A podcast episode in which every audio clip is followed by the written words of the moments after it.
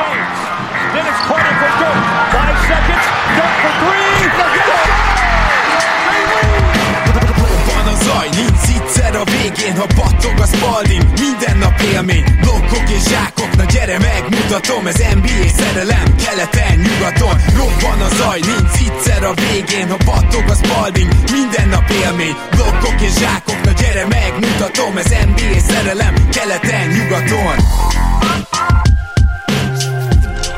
Éj jó! Szép jó napot kívánunk mindenkinek! Ez itt a Rep City keleten-nyugaton podcast, a mikrofonok mögött Zukály Zoltán és Rédai Gábor. Szia Zoli! Szia Gábor, sziasztok, örülök, hogy itt lehetek. Ma is érdekes témát hoztunk, ugyanis végre valahára jön a második watch ebben a szezonban, de mielőtt még ez megtörténne, pár dolgot szeretnék elmondani. Egyrészt hamarosan egy újítással találkozhattok a Facebook oldalunkon. Ez az újítás pedig az, hogy Pándi Gergő áldásos munkájának köszönhetően hamarosan azért is érdemes lesz követni minket a közösségi portálon, mert érdekes statisztikákkal és mini elemzésekkel várunk majd titeket. A másik ilyen dolog, hogy ugye volt ez a Twitter, illetve Instagram kérdés, az Instagramon még nagyban gondolkozunk, de nagyon úgy néz ki, annyian kértétek, javasoltátok, hogy Twitterre fel fogunk menni, úgyhogy hamarosan már ott is meg lehet majd minket találni, illetve ne felejtjétek, hogy már új promókód van névadó szponzorunknál, a nyugaton promókóddal egy 2000 forint értékű illatosítóval lehettek gazdagabbak, hogyha 5000 forint fölött vásároltok a Rep City-nél online. Ezt a három infot akartam így rátok zúdítani az elején, és Zoli ránk meg ránk zúdult egy nagyon különleges egyző, nem váltás, hanem lemondás az elmúlt héten. Ugye John Beeline-ról azt hiszem beszélnünk kell, mert, mert láttunk már valljuk be olyat, hogy egy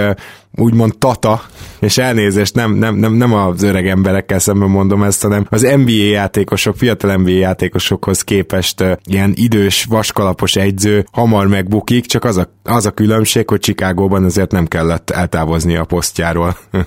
uh, igen, és az érdekes, hogy Ja, Chicago-t mondták Cleveland helyett. Pontosan, mert hogy ugye ez most benne is fogom hagyni, mert ugye az a, arra akartam utalni, hogy pontosan ugyanazért, amiért Beeline már nincs Clevelandben, ugyanígy Boylannek se kéne már réges-rég Chicago-ba lenni. Ja, igen, nem esett le.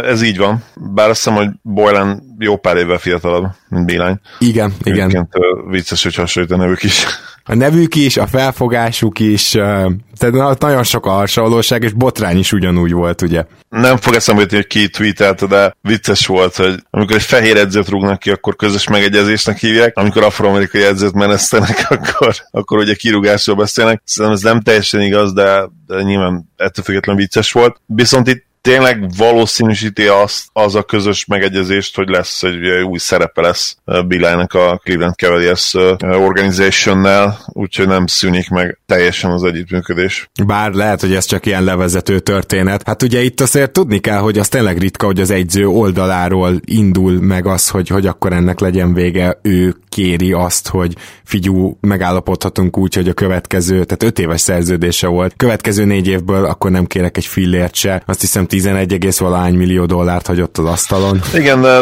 megmondta egyébként, lenyilatkozta, hogy, hogy egyszerűen fél attól, hogy az egészségére, illetve a családján milyen hatással lesz az NBA edzősködés. Ugye emlékezhetünk rá, hogy Larry Bird is lényegesen fiatalabb volt, de például ő is egészségügyi szempontok miatt mondott le az főedzősködésről, és, és inkább a háttérbe vonult, ami hát egy lényegesen kevesebb stresszel járó munka azért, még ha vannak nyilván stresszes időszakok is, de hát az edzősködés az, az tényleg egy teljesen más műfaj, és nagyon-nagyon sok olyan edzőt lehetne mondani, szerintem NBA-ből is, de hát soccerből biztosan, akiknek gyakorlatilag az élete ment rá erre a stresszre. Ajaj. És még amit érdemes szerintem hozzárakni, hogy amikor John Billen, hogy is mondjam csak, elterjedt róla ír, hogy rengeteget videózik, nagyon alapos, és tényleg így megköveteli az újoncoktól a tökéletességet, akkor azért ezek már ilyen kellő előjelek voltak arra, hogy valahogy ki fog pattanni a feszültség. Ugye volt ez az egész tagos történet, hogy állítólag azt akartam mondani, hogy úgy játszunk, mint a csigák, a slugs, de, de azt mondta, hogy úgy játszunk, mint a, a tags, ami, aminek nincs nincs szerintem jó pontos fordítása, de azért ugye mégiscsak a 90-es évek repjén nőttem fel, és a sutyó gangstert jelenti, tehát nem is simán a gangstert, a sutyó utcai gangstert jelenti. Hogy nem tudom, hogy ez hogy csúszhatott ki a száján,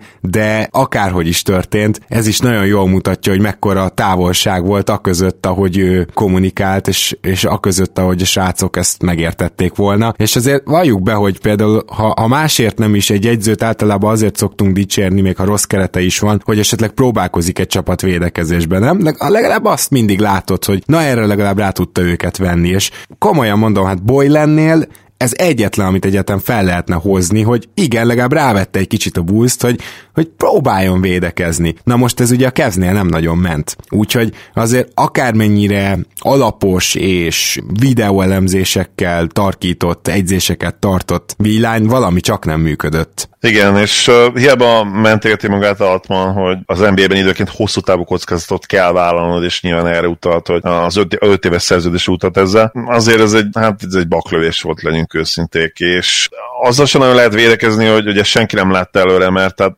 nagyon sokan látták ezt előre igazából. Maradjunk akkor Clevelandben, de mielőtt ezt megtennénk,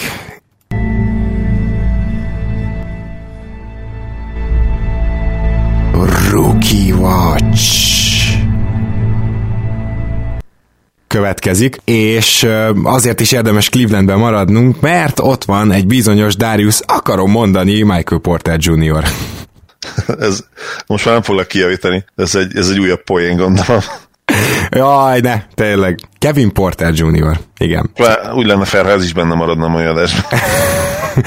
Jó, tehát Kevin Porter, és hát most miért egy olyan rukiról beszélünk előbb, aki 9,5 pontot átlagol, három lepattanóval, két asszisztal, 45%-kal, illetve 34-jel a triplából, ugye nem valami hatékony, stb. Na mondanám azért Kevin Porter Jr. mióta visszatért a sérüléséből, azóta így mit csinál január 27 óta. Konkrétan a pontok 9, 21, 13, 19, 12, 13, 17, 18, és most volt két gyengébb meccse, és há- három és két pont. Hogy ez... ma, ma, ma éjszaka itt ne hagyd ki a szórásba. Az jogos, mert hogy az mennyi is volt? 30?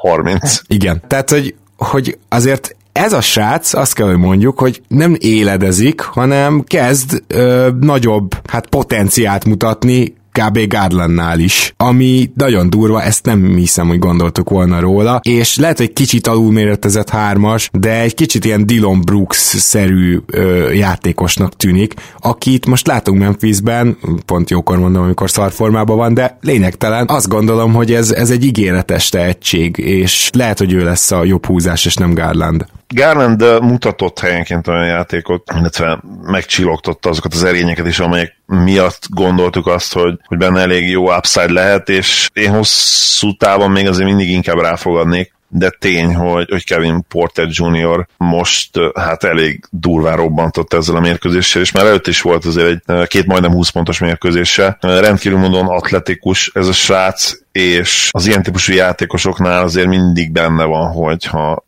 bizonyos időn belül a skill szettjüket olyan mértékben tudják javítani, illetve ahogy lelassul a, játék számukra, ezzel a főerénnyel, az atletikussággal elég sokat lehet keresni az NBA-ben, és kijöhetnek ilyen domináns teljesítmények is. Nyilván a hosszú távú sorsa az ugyanakkor a kérdője most is, mint, mint két napja volt, meg, meg ugye a majdnem 20 pontos mérkőzések előtt, de legalább van végre valaminek körülnie a Kev szurkolóknak, mert hát ez a szezon nem, nem valami. Igen, nem, nem túl biztató. No. Azért hozzáteszem, hogy szerintem sose nézett ki rosszul a jumpere, tehát hogy amikor beleállt a triplába, akkor nem láttam ilyen darabokban lévő mozdulatot. Úgyhogy ez, ez tulajdonképpen ígéretes, és ha, ha csak egy 3D-szerű játékos lesz belőle, szerintem nagyon jól járt a Cleveland. Nézzük meg Garlandot, aki azért végre amit hiányoltunk ugye, hogy, hogy két irányítós rendszerbe egyik irányító sem passzol. Garland azért felvette ezt a szerepet, egyértelműen kettesbe tolta Sextont, vagy inkább pontszerzésre koncentráló hátvédé tette, miközben ő egyre többet szervez, és ez azért nagyon jó, mert pont Sextonnal kapcsolatban nagy kritika volt az előző években, hogy a pick and roll se védekezésbe, se támadásban nem érti.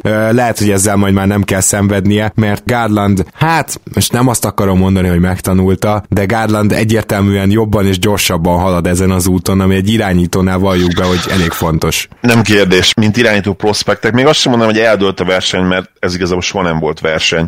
Darius Garland egy irányító, Sexton pedig egy combo guard, és, és inkább ott is a dobó hátvéd felé megy el, nem kérdés, hogy mint játékszervező kosárikúban, és mint ekte irányító fényévekkel jobb Garland, nem kérdés. Ugye amikor legutóbb Garlandról beszéltünk, akkor elmondtuk, hogy milyen gyatrán szarul fejez be a gyűrű közelében, a, a festéken belül egyáltalán. Picit jobb, de mondjuk úgy, hogy ez a szezon neki nem arról fog szólni, hogy betörésekből szerez pontokat. Nem. A, a triplája is visszaesett egyébként, de azért azt tegyük hozzá, hogy még mindig 36% 35 és fél, és 6 kísérletből. És szerintem ez önmagában biztató, ha bár ugye ennél még jobb számokat is hozott tavaly Sexton. Igen, januárban, sőt, ugye decemberben megindult lefelé a lejtőn tripla szempontjából, előtte novemberben majdnem 40%-a triplázott. Az októbert ezt felejtsük el, az ugye négy mérkőzés volt.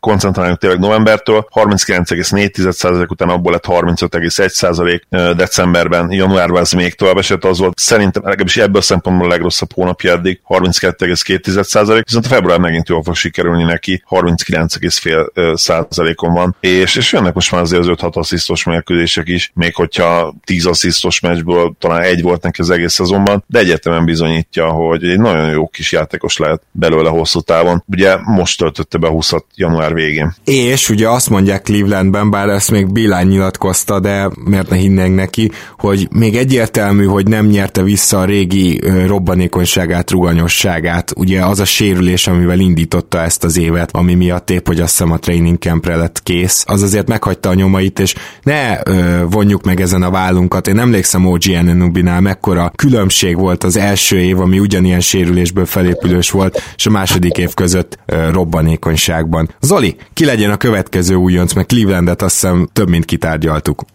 Memphisbe is átnézhetünk akár. Ott is ketten vannak, jogos, teljesen. Ö, mert hogy Jamorantról azt hiszem sokat beszéltünk, mondj valami újat róla akkor. ezzel a, ezzel a challenge-el fordulok feléd. Újat mondjak róla? Számomra az meglepő, hogy most hallottam jó pár interjút tőle, hogy, hogy mennyire tényleg a helyén van a feje, a nyakán, és ez van egy kifejezés, hogy he has a good head on his shoulders, na ez abszolút igaz, és ami meglepő, az, hogy, hogy mennyire konzisztens a játéka. Nyilván a triplája nem. Tehát azt én egy percig nem hittem el, hogy ő egy 40%-os tripladobó. Az utóbbi időben alig talál be. És részben ennek is köszönhető nyilván, hogy most egy slide-ban van a, a Grizzlies, amellett, hogy hát borzasztóan és sorsolásuk van, ugye most back-to-back meccsen, ugye a két Los Angeles-i gárdával mérkőztek meg, és bár Morant jól teljesített mind a két meccsen, de, de a triplája nem esett be, és hát elég sima zakó lett mind a kettő vége, főleg a Clippers ma éjszakai mészállás az, amit ki kell emelni ebből a szempontból de a Clippersnek ez volt az első olyan meccs a szezonban, ahol gyakorlatilag a teljes garnitúrával álltak fel, meg nyilván a cserék óta, úgyhogy emiatt nem kell megszólni a Grizzlies. Hát, ahogy Májer Gyuri barátunk is jósolta, de hát nem kellett ez nagy jó tehetség, mi is beszéltünk róla. Reális esélye van azért a Grizzliesnek, hogy elveszítse azt a nyolcadik pozíciót, de ha ez meg is történne, nyilvánvalóan nem Morant hibája lesz ez. Igazából amit Morantnél fel lehet úgymond róni, de ez nem, nem jogos dolog, hogy ő azért negyedekre el tud tűnni, és kifejezetten hajlamos az első negyedes eltűnésekre, és ez kicsit azért is van, mert a Grizzlies Jonas Valanciunashoz szokott fordulni az első negyedekben. Szerintem ezt, ezt Barant is megszokta, hogy ez nem az ő ideje, miközben ugye a negyedik negyedekről pedig ódákat zengenek, azt hiszem, hogy a negyedik legjobb pont szerző a negyedik negyedben az egész ligát tekintve, tehát hogy azért ezt egy újonc irányítótól egészen elképesztő látni. Most például a Clippers ellen nagyon-nagyon nem működött, Valanciunas nagyon-nagyon nem működött a belső játék, és Morant egyáltalán nem tudott megállt parancsolni annak az első negyednek, ahol ki is alakult gyakorlatilag a különbség a két csapat között. Nyilván, mert nem is reális ezt elvárni valakitől, aki első éves irányító, tehát ez egyáltalán nem kritika, csak mondom, hogy még, még így mentálisan valószínűleg nem tud végig ott lenni a meccseken 48 percre, ez szerintem jövőre megoldódik, és sima a Rookie of the Year nálam. Azt nem kérdés, És talán Brandon Clarkot is meg kéne említenünk, aki az elmúlt meccsek meccseken nem túl jó. Voltak az elmúlt 20 meccset nézve is mondjuk egy-két kiemelkedő meccse, de de, de most, most elkezdett néha úgy látszani, mintha jobban ismernék a fegyvereit most, most már az ellenfelek, és vannak olyan csapatok, akik a palánk alatt nem tudják ők megállítani, de azoknak a csapatoknak, akiknek jó a palánk alatti védelmük, na azok ellen azért szenved Clark. Ő sem egy természetes tripla dobó, az ő tripla százaléka is nagyon alacsony, mint amellett tűnik nem rossznak, úgyhogy ezért is azt gondolom, hogy Clarkra még igenis vár egy kis önfejlesztés majd a következő két nyáron, még ha az ő potenciája az nem is üti ki a plafont, de picit a külső játékán neki is dolgoznia kell, egyértelmű, hogy, hogy csak belső játékból csak akkor tudsz megélni, hogyha egy, egy nagy állat vagy gyakorlatilag, és Clark nem az. E, igen, vagy ha nagyon-nagyon sok oldalú vagy, ami egyébként hozzáteszem, hogy rá azért jellemző valamennyire. Persze, te korrektül passzol egyébként, meg, meg jó, jó a keze. Mi, minden, ez mindent jól csinál Clark.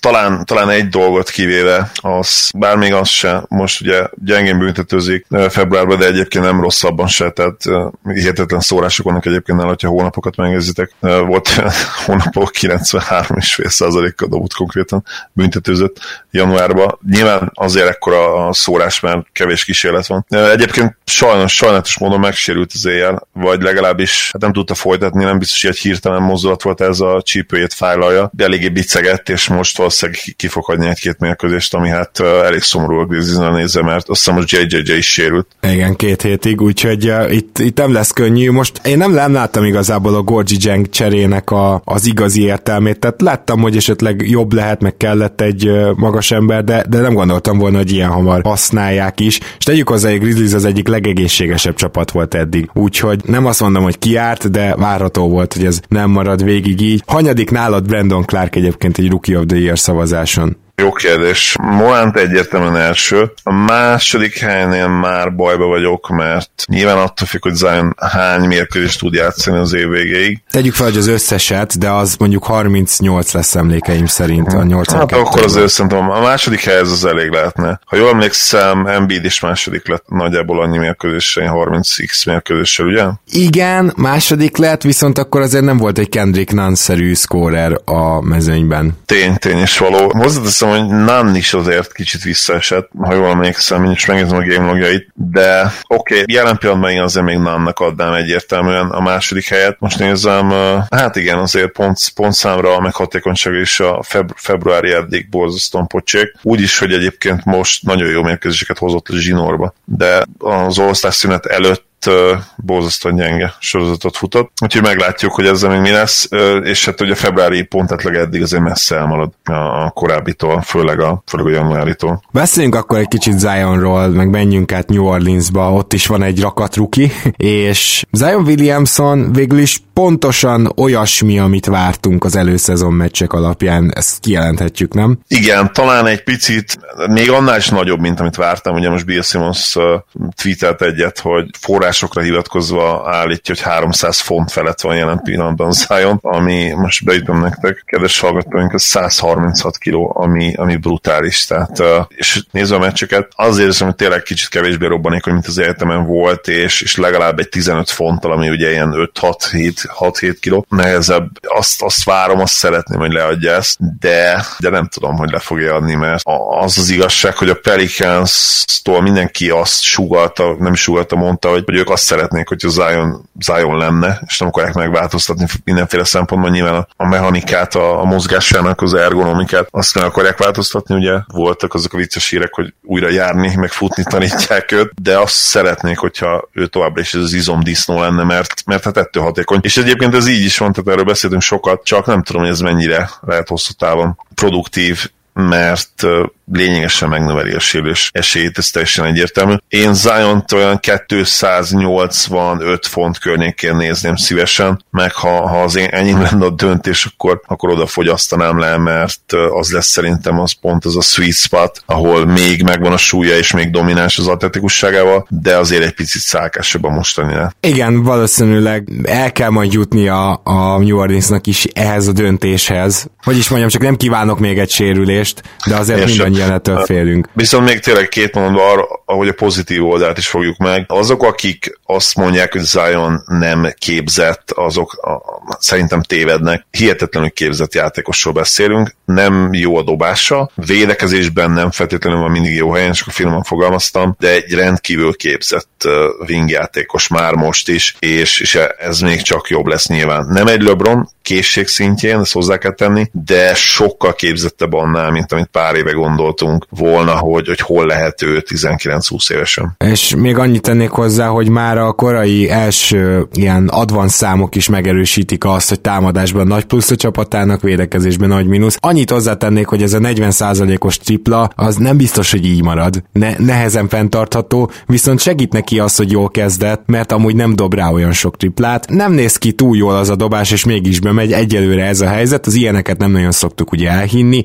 mégpedig azért, mert a történelmi példák 10-ből 9 azt mutatják, hogy nem is kell elhinnünk. Viszont azért most itt hagynám a lehetőségét annak, hogy ha csúnya is, de bemegy, ha ez így marad, akkor a másodévére már egy hiperhatékony támadó fegyver lehet. Most is az, csak, csak képzeljük ezt el, hogy, hogy ez a tripla ez megmarad, és ő meg tovább fejlődik. Szóval a New Orleansnak tényleg nincs más dolga, mert ez egy generational talent, ahogy szokták mondani, egy generációs tehetség, mindent köré építeni, hagy játszom, próbálgassa magát. Így van, így van. Ha meg lesz a playoff, meg lesz, ha nem, nem, nem érdekes igazából. Nyilván, nyilván azt preferálnak, ha meg lenne, és már ott egyből gyakorlatilag rájegyzes tapasztalatot, rájegyzes tapasztalathoz jutni az első évben, de nem fognak a kar, kardjukba dőlni, hogyha nem jön össze. Komoly munka vár egyébként Zionra, ami a büntetőzés és ami a triplázást illeti. Februárban egyébként 16,7%-kal dobja a hármast, viszont gyakorlatilag Westbrookhoz hasonlóan alig emel most már rá. Tehát egyértelműen az erősségére koncentrál ő is. Tényleg csak akkor dobja rá, hogy teljesen üresen ott hagyják, és hát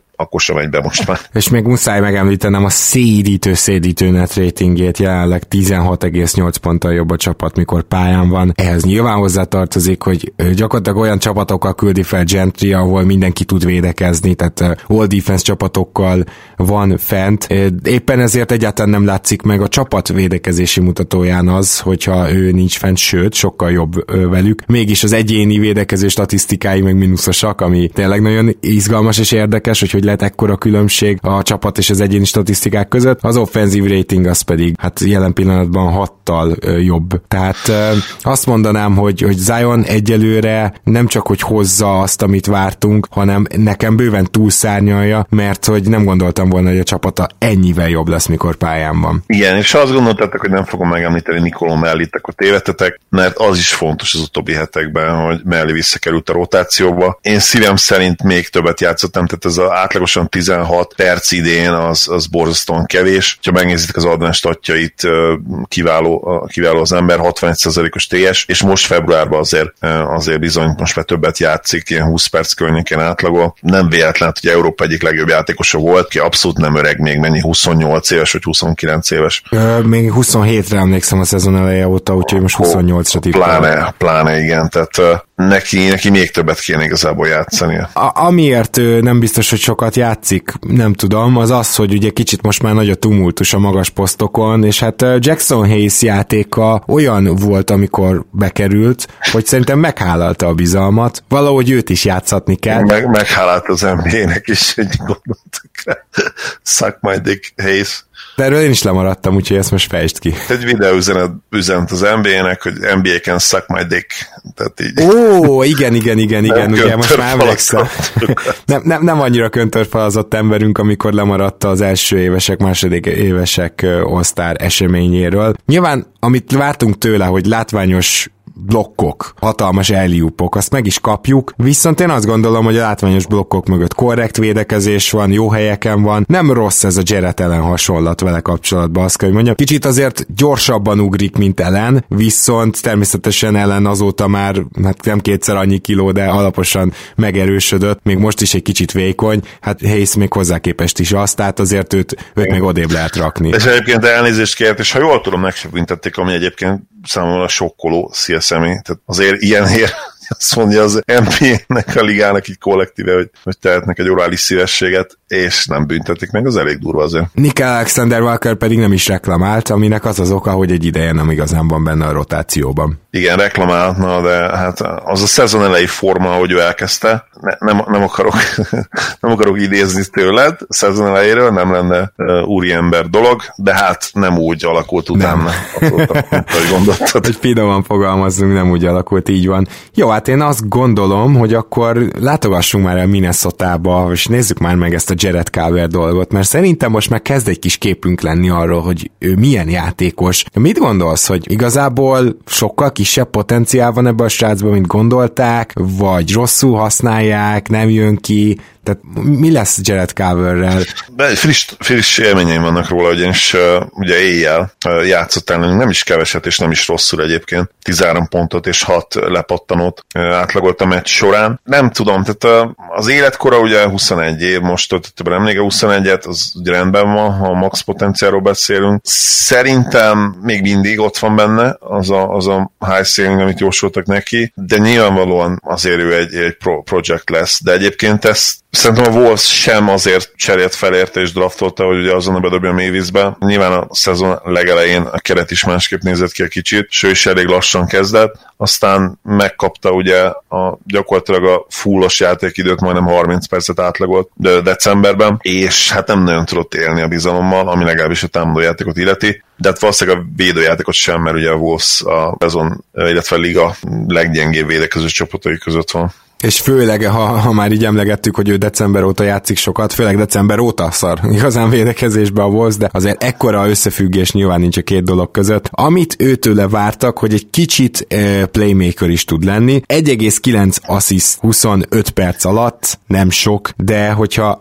megnézzük azt, hogy ő hogyan passzol, akkor én nem fedeztem fel semmi különleges vision az ő játékában. Ez pedig ugye egy olyan képesség, amit, hogy is mondjam, csiszolni lehet, de másik szintre léptetni nagyon nehéz, ha, ha nincs benned az a, az a térlátás. Tehát ez az, ami megszokott valójában mutatkozni már az első években is. Gondoltunk itt Lonzóba arra, vagy Jamorantre, jó, oké, okay, irányítókat sorolok, de azért az, hogyha egy olyan wing játékosod van, aki tud passzolni, az szintén rögtön az első két évében meg szoktad látni. Én ezt egyelőre nála nem látom. Azon kívül azt mondták sokan, hogy ha csak egy 3 ember lesz, hát az Riedig nagyon hibázik, mert egészen szörnyen dobja dobja a triplát, még nem is vállal olyan bődületesen sokat, de 3,6-ból 28%-kal dobni az, az megint csak szörnyű, és, és hogy a védekezés Hát, ahhoz képest, hogy rookie wing nem rossz, és ez volt a legnagyobb dicséretem. Ezért gondolom azt, hogy, hogy egy picit magasan lett kihúzva most már egy utólag nézve a hatodik helyen, aztán meglephet még, de semmi olyan arra utaló jelet nem látok, hogy, hogy lenne valami különlegesebb képessége, amivel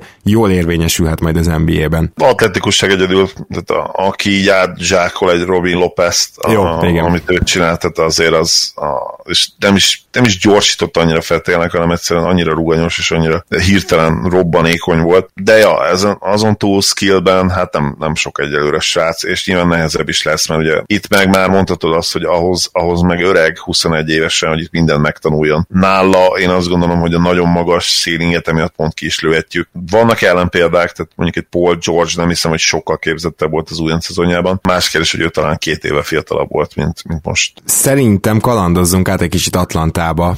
Ott is vannak fiatal wingrukik, és ott hát talán picit több életjelet is mutatnak, mint Cover. Azért nem sokkal, tehát nem akarom azt mondani, hogy itt Hunter és Red is hirtelen megmutatta az Atlanta jövőjét, és belenézhettünk abba, hogy hogy fog ez kinézni, de én azt gondolom, hogy Hunterről egyrészt már mi is mondtuk, hogy éledezik, hogy Hunterről érdemes úgy is beszélni, hogy igen, rookie wing vannak hibái, de azért ez már nem olyan kalapszar szezon, mint ami mondjuk az első hónap után tűnt. Uh, igen, illetve Redisnél is egyértelműen vannak pozitívumok, tehát Mavericks ellen nagyon-nagyon jó meccset játszott, amikor ugye kikaptunk egy képi nélkül, tényleg pálya mindkét oldalán. Triplány nem estek be azon a meccsen se, és ez egy visszatérő dolog. Most megint februárban, az előtte lévő hónapban egyébként ott is végre megjött egy kicsit a, a triplája, tehát a szezon átlag egy nyilván mindig pocsékak, de már mutatott életjeleket. Hunter pedig folyamatosan, mint force space jó volt, neki a védekezése volt egy kicsit egyébként csalódás, mert ott én egyértelműen többet vártam tőle. Igen, úgy is volt beharangozva, hogy ő rögtön az elejétől jó lehet. Igen, és egyébként nem igaz az, hogy floor space végig jó volt. Hunter 35%-kal dob a szezon során, ami hát nyilván sokkal jobb, mint Cam is, akinek a szezon átlaga hát még mindig 30% alatt van, úgy, hogy most már azért javult az elmúlt hetekben. Viszont, viszont Hunternél tényleg, főleg úgy, hogy egy öreg ruki, 22 éves ruki, nem sokára, hát azért nem, nem sokára decemberben, de 8 hónap múlva 23 éves lesz. Ő, ő tényleg azért már, már egy tapasztalt játékos, NBA szintje nem feltétlenül, de, de tőle tényleg védekezésben többet vártam. Egyelőre nem nyújtja azt, de ez nyilván az egész Hawksra igaz. Igen, amit külön kiemelnék Hunternél és reddish szemben, vagy, vagy kezdjük inkább Redishnél, őnál abszolút azt látom, hogy a, az IQ az nem nagyon van meg. Nem passzol jól tovább, nagyon sokszor elhatározza, hogy ő akkor bemegy két ember között, vagy három emberen átmegy, és az atletikus képessége, és igazából a ball handlingje sem rossz ahhoz, hogy ezt megtegye, de kicsit ilyen ball stopper, és ezzel szemben viszont Hunter abszolút nem ez. Hunter sokkal inkább érzi azt, hogy merre kell, hogy menjen tovább a labda, és én, én ezt érzem ordító különbségnek, főleg kettejük között. Nyilván Hunternek amúgy statisztikailag is kicsit jobb szezonja van, de, de úgy érzem, hogy egyelőre ő sokkal inkább illik az NBA-be, és sokkal jobban beleilleszthető. Mert ez, ezek nagyon fontos dolgok. Amikor azt látod, hogy egy játékos megkapja a labdát, és elkezdi leütni, nem tudja, mit csináljon vele, vagy fogja, és néz körbe, az azt jelenti, hogy nem igazán tudja ott a pályán beleilleszteni magát a támadó rendszerbe. De például ugye egy Zionnál erről szó sincs, ő elképesztően gyorsan és jól passzol tovább. És Hunter is azt mondom, hogy, hogy meglehetősen jó ebben, Red is viszont szörnyű, és ez az egyik legnehezebben kiavítható hiba, úgyhogy szerintem erre érdemes lesz odafigyelni Atlantában. Mindenképp. Egyébként nyilván az szerepekből is adódik, tehát mind a kettőnek olyan a szerepe, hogy alapvetően a minimum az, illetve minden onnan indul támadásban, hogy be kell dobniuk a triplát, ugye Red isnél ez gyakorlatilag nem történik meg, tehát innentől kezdve nem fog jól kinézni, esély sincs arra, hogy ő jól nézzen ki a rendszerben. Hunternél ez valamivel már jobb, mert ugye ő legalább bedobálja triplákat, tehát támadásban mindenképpen jobban fog kinézni, és a probléma az, hogy egy, egyébként egyikük sem, de nyilván főleg, abban igazad hogy főleg Red is, nem az a játékszervező, aki, aki tud úgy kreálni a többieknek, hogy nem mennek be az ő dobásai. Tehát neki akkor lesznek ezek az extra passzok jók, amikor bedobja majd a triplákat, mert jelen pillanatban nem nagyon rohannak ki rá, hanem, hanem hagyják azt, hogy ő dobja rá, mert sokkal jobb opció az, hogyha ő dobja rá,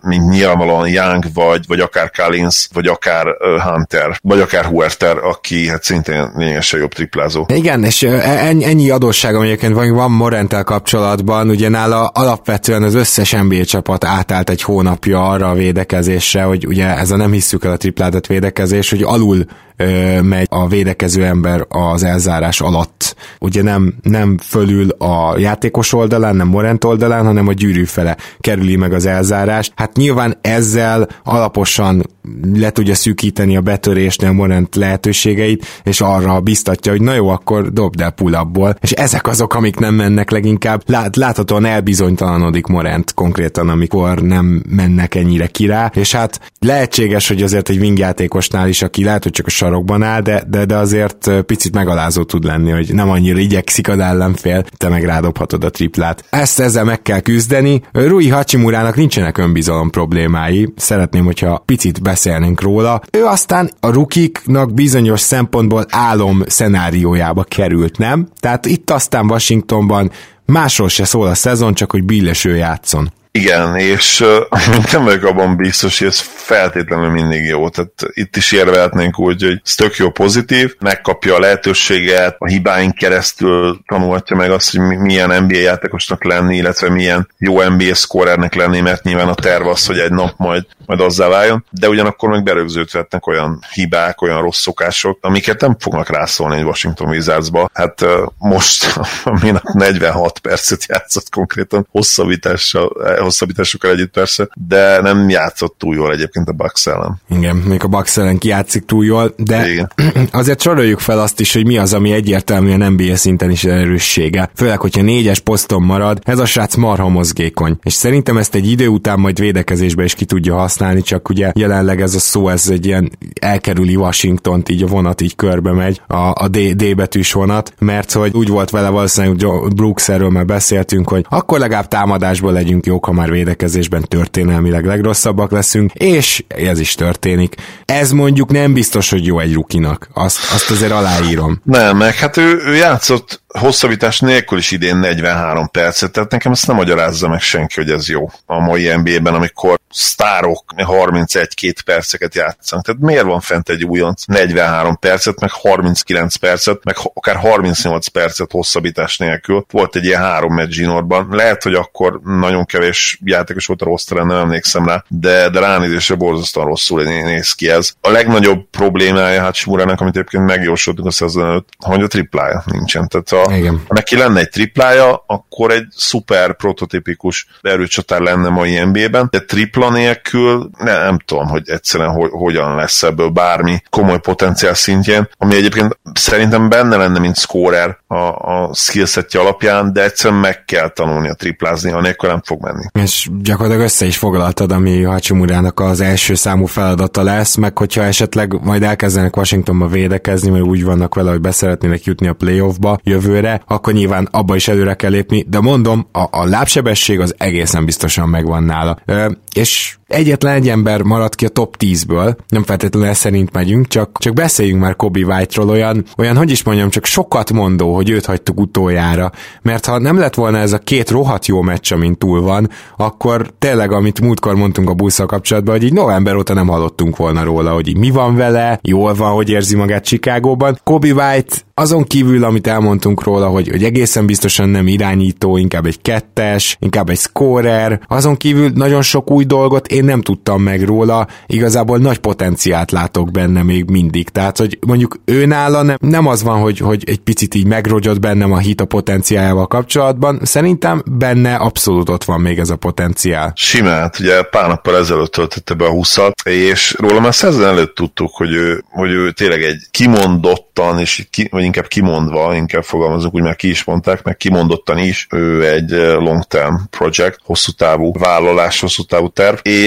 egyébként arra nem emlékszem, hogy volt-e olyan rúki, akinek úgy összességében ennyire pocsék szezonja volt, mint neki, de lehozott két pár mérkőzést, két back-to-back mérkőzést, ahol uh, gyakorlatilag megállíthatatlan volt. Ugye volt egy, egy 27 pontos, meg egy 28 pontos meccse még, még a szezon elején, most pedig ugye 33-33, és emellett volt elszórva még egy-két jó meccse, 20, 20 pont feletti mérkőzés, ahol tényleg hatékonyan uh, szerezte a pontjait, de amúgy terített betli és, és hosszú, hideg sorozatok, amikor gyakorlatilag nem tudta beledobni az óceánba se a labdát, ahogy mondani szokták kint, de mégis vannak ezek a, ezek a meccsek, amikben lehet kapaszkodni, eh, mert ha ez a srác bármilyen mértékű kiegyensúlyozottságot ki tud fejleszteni, akkor hát simán, simán optimista vagyok vele kapcsolatban, mint, mint az egy pikkel előtte kihúzott calvert kapcsolatban például. Igen, igen, én is hogy hozzá tudnám hasonlítani, mert valójában mind kettes posztú játékosok, most már ez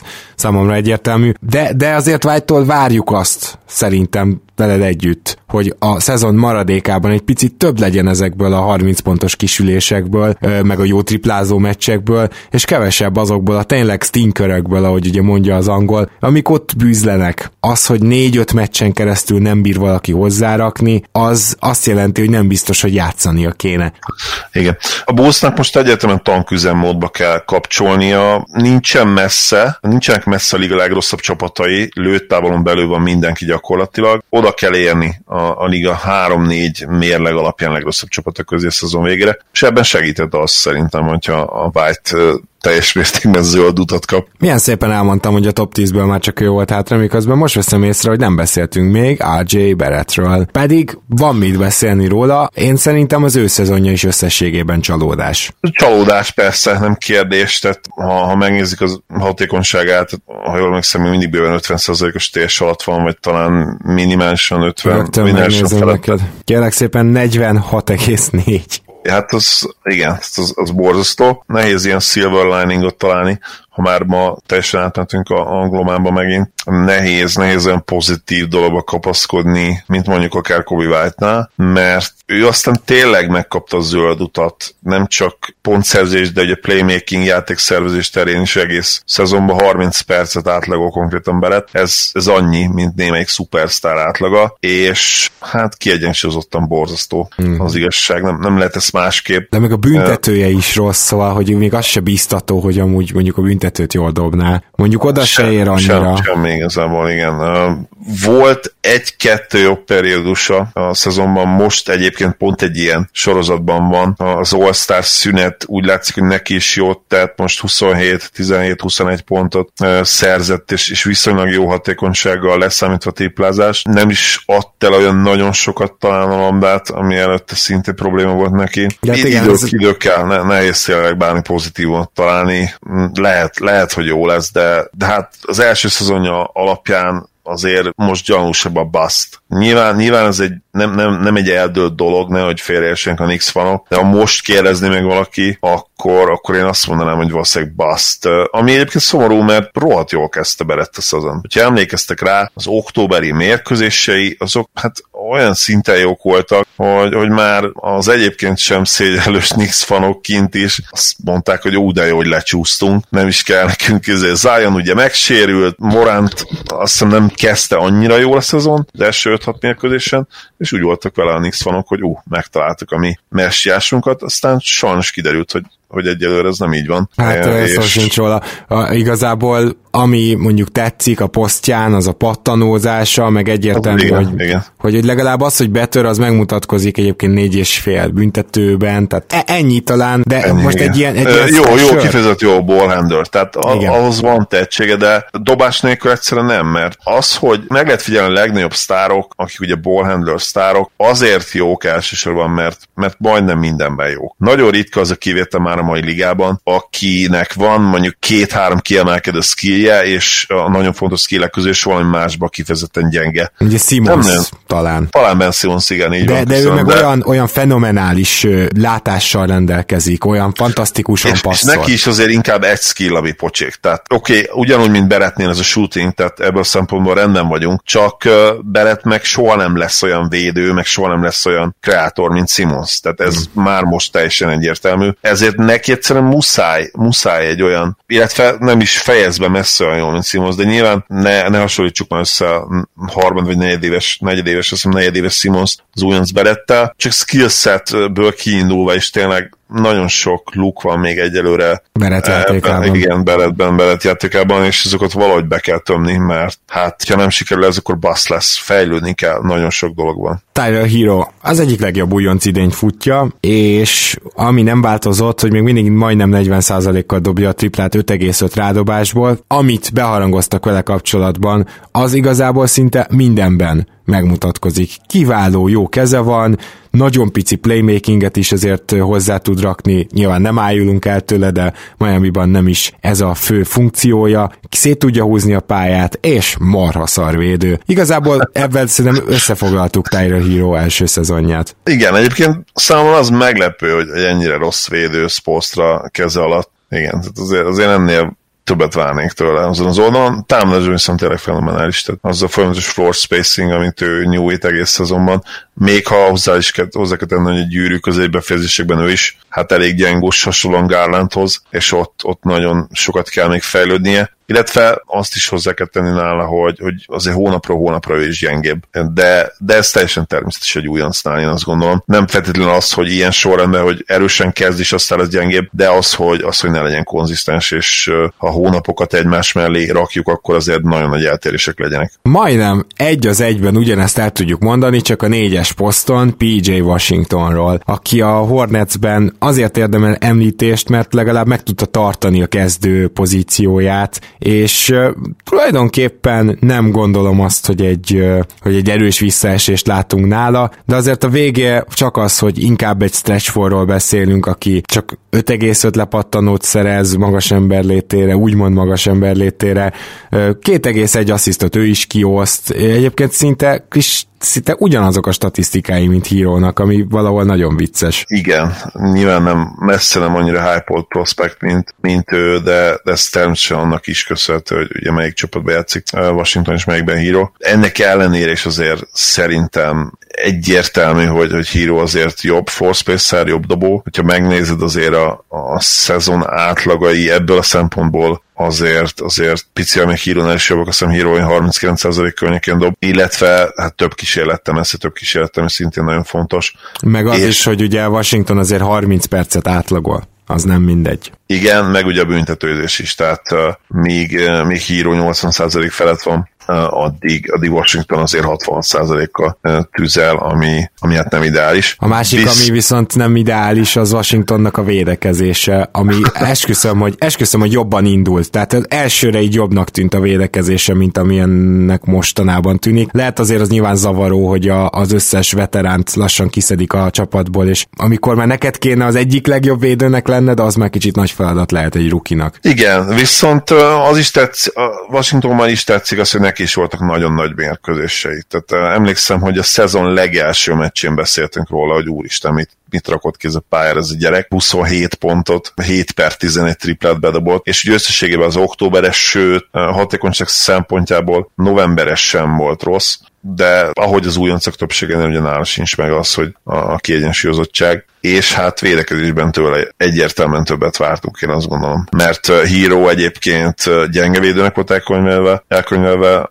az egyetemen, PJ Washington viszont, hogyha jól emlékszem, akkor nem. A, a scouting reportra úgy emlékszem, hogy ő, ő kifejezetten jó védőnek, őt kifejezetten jó védőnek tartották. Én is így emlékszem, hogy javítsatok ki, hogyha tévedünk. Viszont akikről még én legalább említés szintjén akarok szólni, azok a Boston újoncai, és nyilván elsősorban Grant Williams, aki most kicsit annak köszönhetően, hogy David Cornél mondásával ellentétben elképesztően nincs padja a Bostonnak, és ugye amikor a Bostonnak valahogy legalább azt a hatodik, hetedik, nyolcadik embert ki kell állítani, és szegényeknél most ugye az 5-6 jó emberből szinte kettesével lesérülnek, akkor azért muszáj pályára küldeni ezeket a rukikat is, és azért ebben az egész ö, véletlenségben az állandóságot jelentette az, hogy Grant Williams szinte a szezon eleje óta pályán van. Ez az egyik legnagyobb pozitívum mondjuk, amit el tudok róla mondani. Ugye ő az, akit egy picit El Horfordhoz hasonlítottak a draft előtt, hogy a szegény ember El Horfordja lehet. Fizikálisan azért nem tud ott lenni, mint Horford, az, az látszik, hogy Horford sose volt ilyen nagyon izmos, vagy ilyesmi, de mindig rohadt erős volt. És, és Grant Williams Williamsnél ez azért nincs meg, meg egyelőre a dobása az igazi, nem azt mondom, hogy a védekezés jó, tehát hogy nagyon nem tudom megdicsérni, nem, nem, is, nem is bődületesen rossz. E, olyan, olyan, olyan középrossz játékos jelen pillanatban, és még nem tudom eldönteni, hogy mi lesz a posztja például. Igen, ezzel mindenképpen egyetértek a végkövetkeztetéssel, hogy, hogy nehéz egy megmondani, hogy mi lesz a posztja. Az nekem tetszik benne, hogy még ha csak időszakosan is, de, de tud azért floor spacinget nyújtani, bedobálja a, a triplát időnként, szinte semmi kísérlete nincs eddig, de, de azokat azért jól dobja, most az elmúlt két, két hónapban. Lehet, hogy számára már azt is sikernek kell egyébként elkönyv, elkönyvelni, hogy ennyit játszott egy ennyire jó csapatban, mint az idei Celtics, ami most már azért nem feltétlenül igaz például Edwardsra, aki ugye szintén újonc, és akinek volt az elképesztő Summer League sorozata a meccsei, hát ő azért most már kiszorult a rotációba, ami megint csak teljesen értető ebben a csapatban. Igen, viszont Romeo Langford azért elkezdett játszani, és hát nem estünk hasra a triplázásától, viszont ne csak ezt nézzük egy játékosnál, kérem szépen Romeo Langford újoncként 75%-kal fejez be a gyűrű közelében. Igen, és volt, volt neki is most már egy egészen jó mérkőzése, azt pont elkaptam, nem emlékszem, hogy ki ellen játszottak, de, de akkor majdnem 30 percet volt a pályán, és, és bőven 10 pont felett dobott. Megnézem mindjárt a game Én ugye őt nagyon jó piknek tartottam, akár fejebb is elvittem volna az előző drafton, ebben a lateriben. Egy magas plafon játékos, igaz? egy, én, én úgy gondolom, hogy igen.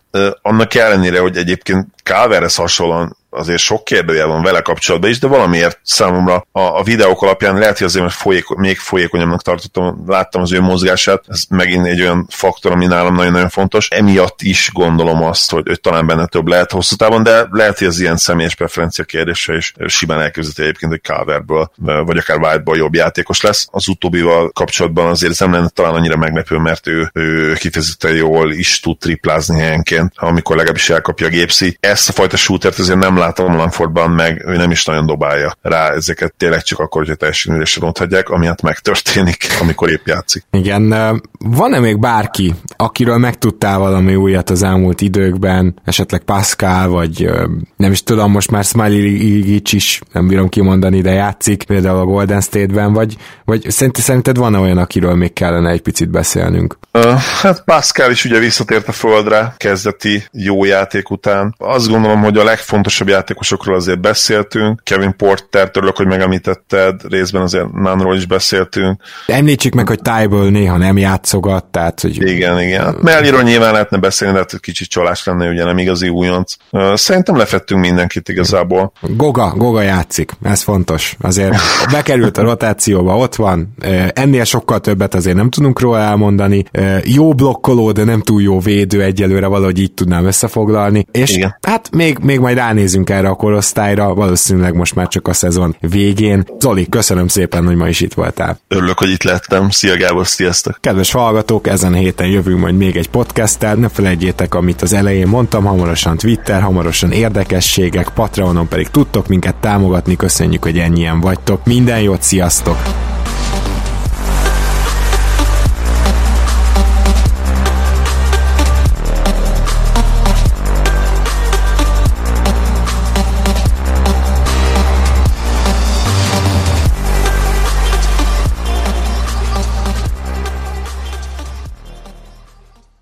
Ha más podcastekre is kíváncsi vagy, hallgassd meg a Béton műsor ajánlóját. El tudod képzelni, hogy a podcastet, amit éppen most hallgattál, fél év múlva már a mesterséges intelligencia generálja? Mi sem. De ha érdekel, eljött már a gépek lázadása. Hallgass bele az Embertelen podcastbe. Orsós Lajos vagyok, a műsor házigazdája. Egyelőre még élőben. Egyelőre. Fedezzük fel együtt, hogyan ismerkedik, randizik, mesél és vitatkozik Betty és Péter, két teljesen mesterséges intelligencia. Lajos, a podcast címét mond még egyszer, Léci. Oké. Okay. Embertelen podcast. Ez a műsor a Béton közösség tagja.